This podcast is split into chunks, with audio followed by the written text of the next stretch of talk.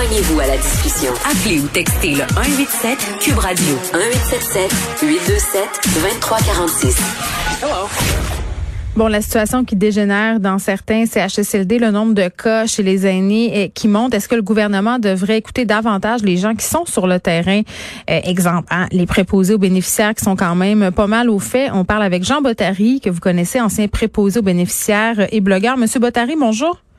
Bonjour Geneviève, vous allez bien? Oui, euh, ben moi je vais bien. je, me sens, je me sens privilégiée de pouvoir répondre ça. C'est pas le cas de, de nos personnes âgées. C'est de plus en plus inquiétant la situation. Là, euh, je, sais, que vous avez jeté un, un coup d'œil sur le point de presse là euh, juste avant qu'on se parle. Est-ce qu'il y a été question euh, des CHSLD? Oui, ils en ont parlé. Le docteur Arruda et Monsieur Dubé ont dit que ils avaient des équipes sur le terrain pour la prévention des infections, ainsi de suite. Un genre d'équipe SWAT là qu'ils envoient dans les CHSLD. C'est quoi? C'est ça, c'est quoi cette équipe-là? Parce que dans les journaux ce matin, puis je me demandais, ça a l'air bien beau, là, ça a l'air d'une force de frappe. Tu sais, SWAT, là, c'est un, tout le monde connaît ce mot-là, ça fait référence à la police. Euh, Je m'imagine mal une équipe de, de SWAT team débarquer, mais en clair, c'est quoi? Ben, en clair, ce serait des personnes qui sont spécialisées dans la prévention des infections. Mais euh, j'ai aussi lu un commentaire du docteur euh, Lucier, qui est gériatre. Mhm. Lui, il disait que c'est trop tard d'envoyer ces équipes-là maintenant. Quand tu as 50% des personnes qui sont infectées, il est trop tard.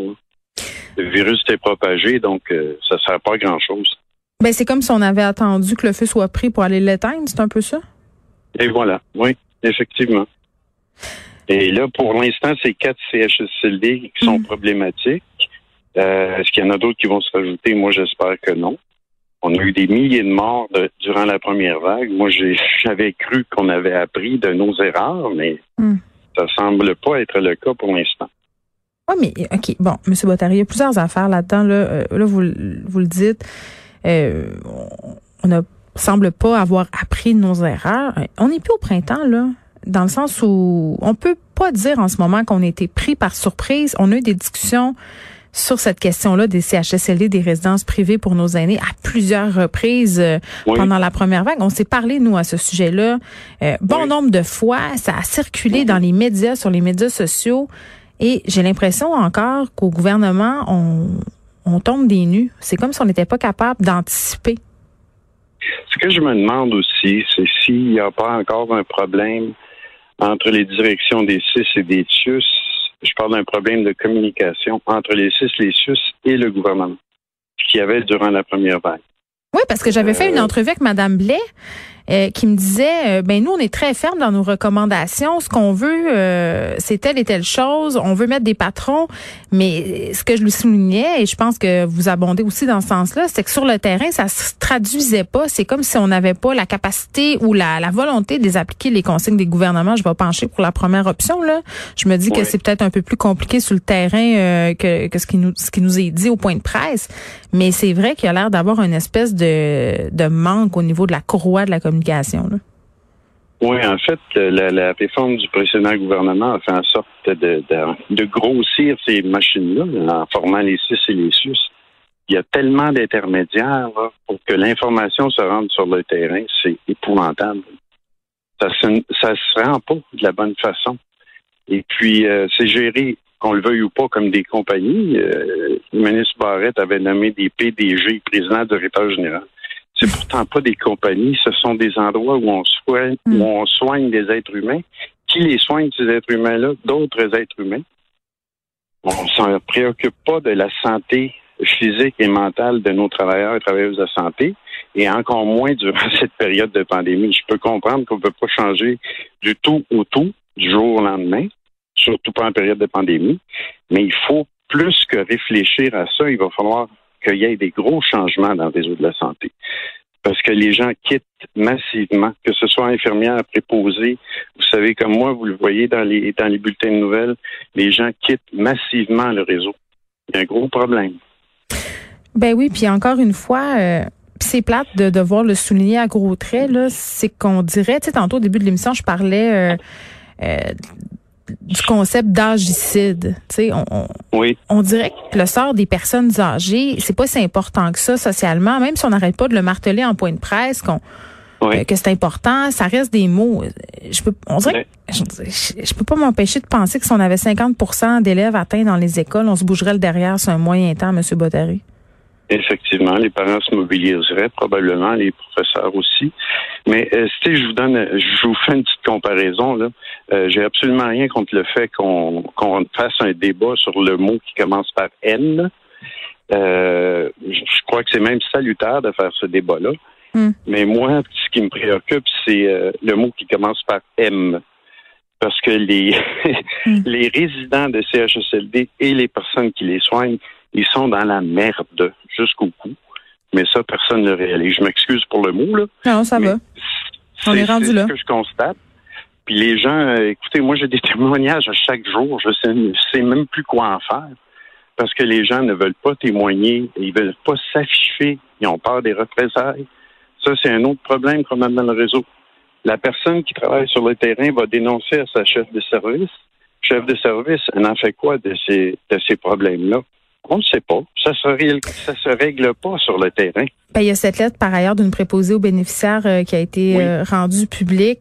Euh, cette personne-là raconte qu'elle n'a travaillé que deux mois. sais, elle est issue mm-hmm. de cette cohorte rapido presto là, dans le temps où on avait sérieusement besoin de renfort dans les CHSLD.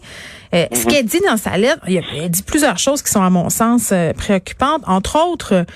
que ce qu'on lui a vendu versus la réalité, c'est pas tout à fait la même chose, là, Monsieur Bottary.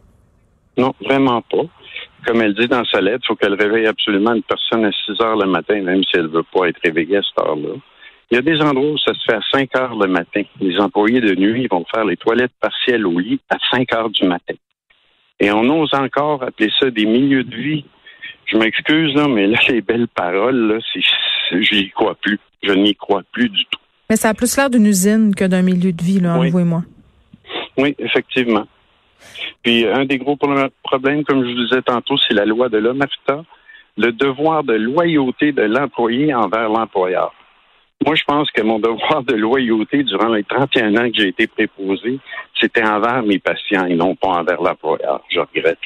Ben oui, puis les patients sont bien mal placés pour se plaindre aussi. Là, c'est difficile pour une personne âgée euh, qui est complètement dépendante, qui est entre guillemets prisonnière de ce milieu-là. Elle n'est pas prisonnière, mais vous comprenez ce que je veux dire. Elle, dépend des gens qui sont là pour en prendre soin, euh, de dénoncer des situations. Ça marche pas. Et même, non, et même si, ben, malheureusement, si elle est confuse, elle se plaindra pas. Exact. Mais si elle a toute sa tête, elle n'osera pas se plaindre non plus parce qu'elle a peur des représailles. Puis même les familles, même les familles doivent avoir peur de ces représailles-là. C'est pas évident d'aller se plaindre euh, au CHSLD où son père ou sa mère se trouve pour dire, écoutez, là, je pense que mon père, ça va pas du tout. Après ça, on a peur que nos proches euh, subissent des mauvais traitements ou soient encore plus mis de côté. Oui, c'est ça, voilà. Les gens aussi ont peur, les familles, vous avez raison. C'est comme ça. Et ça devrait pas être comme ça. quelle société qu'on a, quelle, tu sais, quand on met de côté les personnes qui ont bâti notre société, hmm. on fait pas juste les mettre de côté, on s'en occupe plus. C'est pas grave. Ah ouais, c'est un des vieux. Ben oui. On est rendu là, moi j'en reviens pas. Ben ça en dit long euh, sur nos priorités, moi j'ai envie de dire ça.